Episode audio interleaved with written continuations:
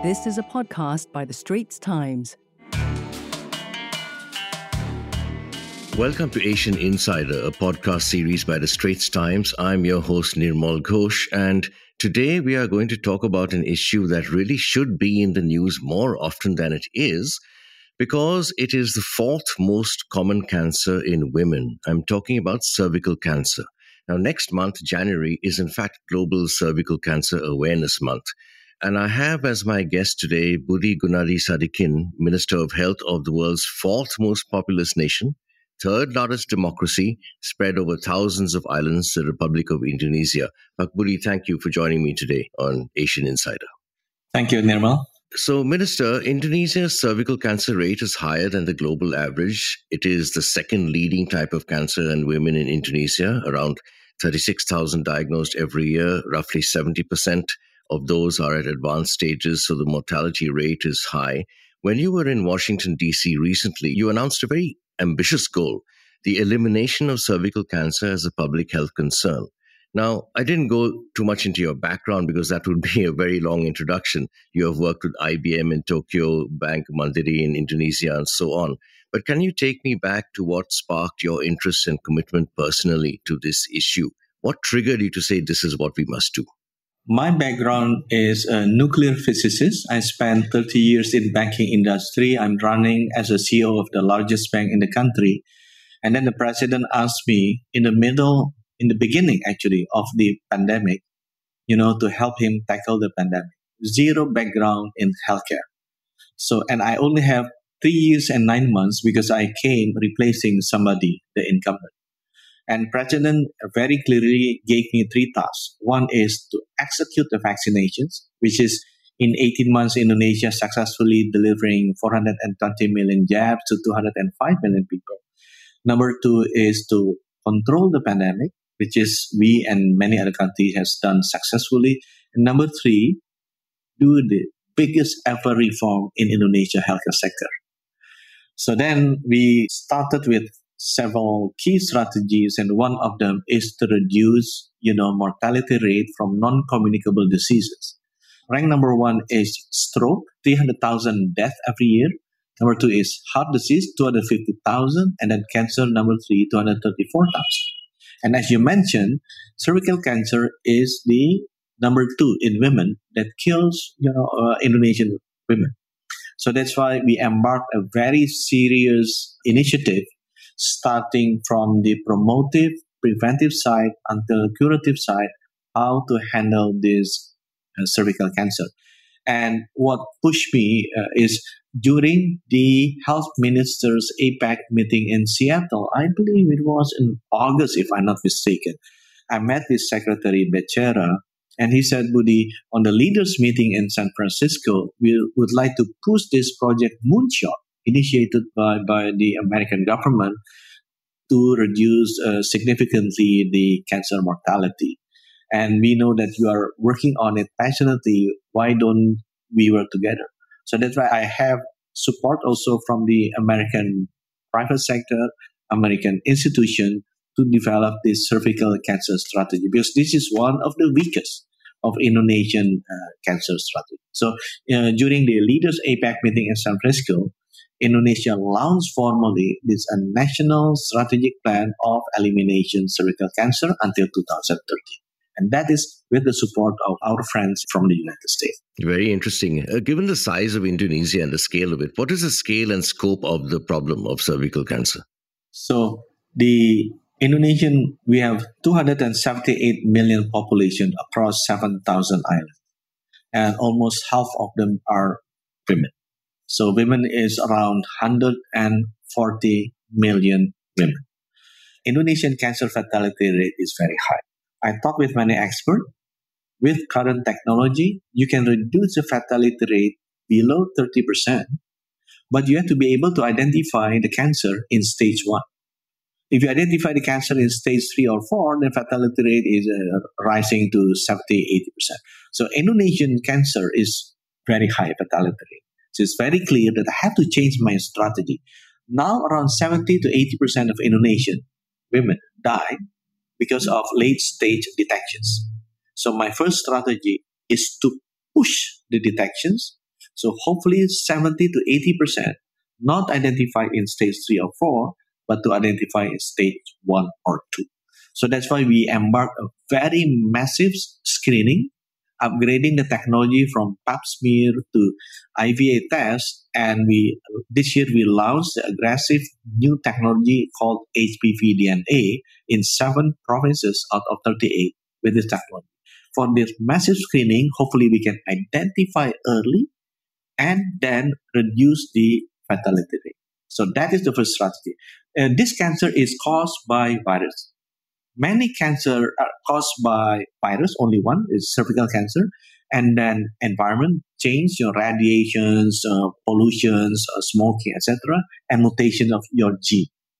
So because this is the cancer that generated by virus, it can be eliminated, but you need a massive immunization programs. The vaccines are available. It's made by American company MSD, but we haven't implemented it yet for the last 10 years. So Indonesia this year also start enrolling the national vaccination program for the women 10 to 11. Next 2 years, we increase to 15 to 16. And next 2 years after that, we increase to 21. And then after that, the boys as the transmitter.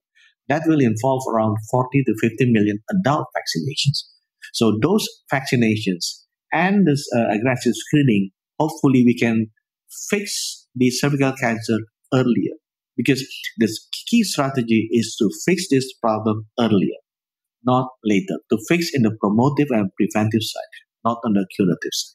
So a lot of people have appreciated the scale of this ambition, and you have said Indonesia will leapfrog. Can you explain to me how you will do this? And can you also explain the 90-75-90 target concept? What needs to be done to get there?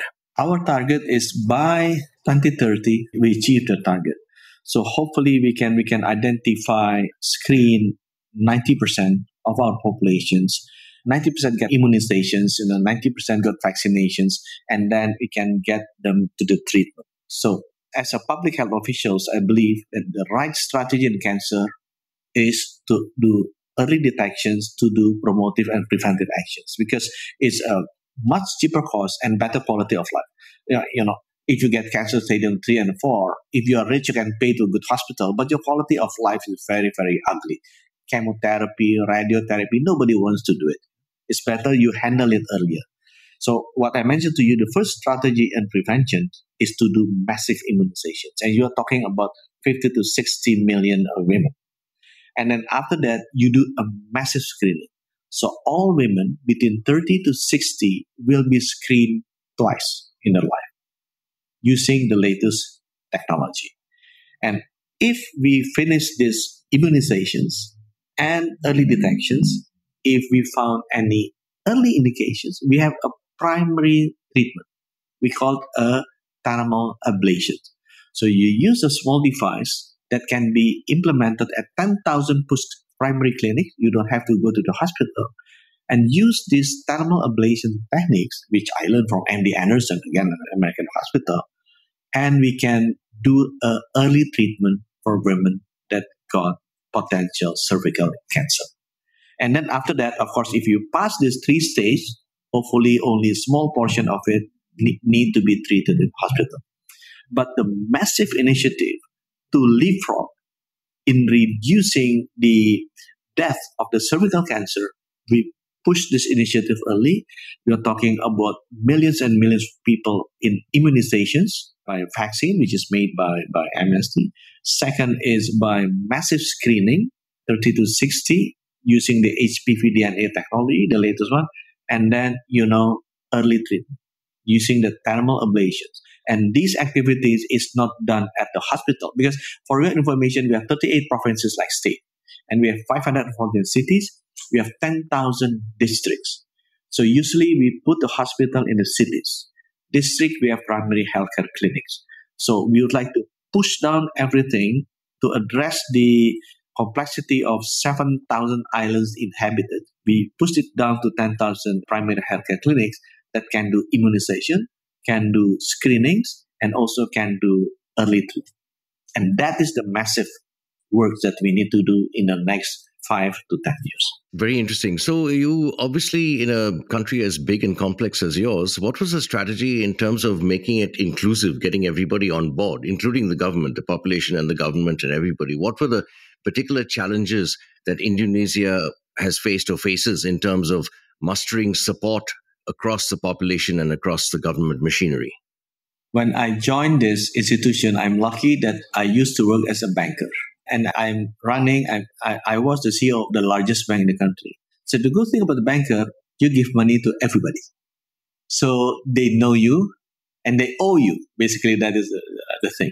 So when we would like to embark the vaccination program, 210 people in 7,000 inhabited island, I exactly faced that difficulties, like what you mentioned. Then I talked to the government from Ministry of Health. Government are not the most efficient and effective organizations in almost every country. I can chat with you. So I said, impossible if we do it this initiative alone. We have to do this together. It is impossible that we do it exclusively as our initiative. We need to do this inclusively so every component of our country will help us. To do that, we cannot approach this as a program. We have to approach this as a movement. So program, all the credit goes to me. A movement, all the credit goes to everyone. And Indonesia as a nation is very famous because we have a very strong social capital. But the problem is we need to unlock the social capital. When everybody feels that they are honest, that they will help. They will help with whatever they can. Energy, time, money, everything. And that is why our healthcare immunization program is quite successful. 410 million jabs, 205 million people in 18 months. And that applies to all healthcare problems. This, doing immunizations of cervical cancer, although not as big as that one, but you need also to do massive screening and also thermal ablations or therapeutic. In 7,000 islands, the government will not be able to do. So what I do, I come to the companies, the banks, the mining company, the forestry companies or retail companies that have a lot of outlet. Hey, you have women workers, right? So why don't you save their lives? I gave you the vaccine, but you help me vaccinate them. And everybody wants to do it. Oh, you give me a free vaccine, I give you a free vaccine. But can you pay the health workers to vaccinate for me? And then really, it's for your employees. After they do it, can you extend to the families of your employees, the children, maybe the mother of your employees or whatever, the niece? So that is the way that we are doing it. So we involve the private sector who also have women workers. It is their interest to give healthcare facilities to them. I give the free vaccine. I give the free screening for them to do it. On the other hand, I need funding. To be honest, I just came back from the US. I got approval from the Development Bank of $4 billion loan for my initiative. 2 days ago, I just came back from Japan. One of the institutions gave me 10 billion yen. It's about 68 million US to build a hospital. So in healthcare sector, as a banker, money comes easily. As long as we can prove we have a good program, they trust you that the money will be invested properly. The money will come because we save lives. Very interesting. But can the money be sustained? The money, it is definitely a project by project basis. But I can share with you, Indonesia is a member of Global Fund. It is a fund that helps tuberculosis, HIV, and malaria. They've been running with us for 10 years. Every 3 years, they give us money.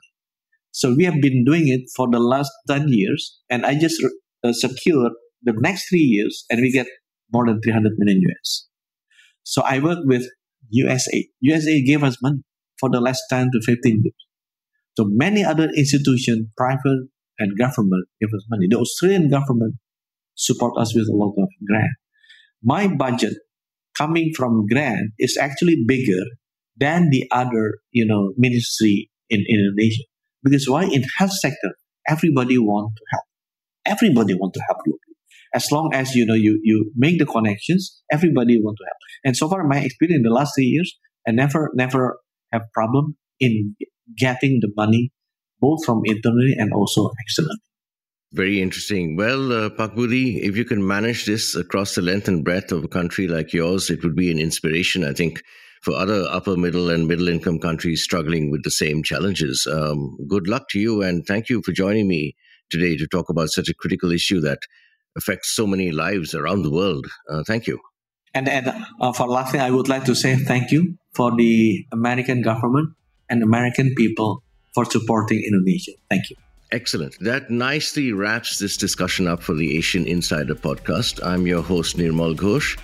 Join me and my expert guests for the next episode on the fourth Friday of every month.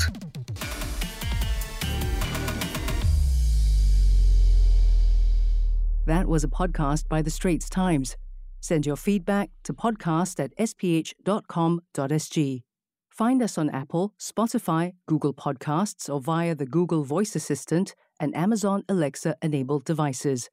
For more podcasts by The Straits Times, The Business Times, and Money FM 89.3, you can also download the Audio by SPH app. That's AWEDIO.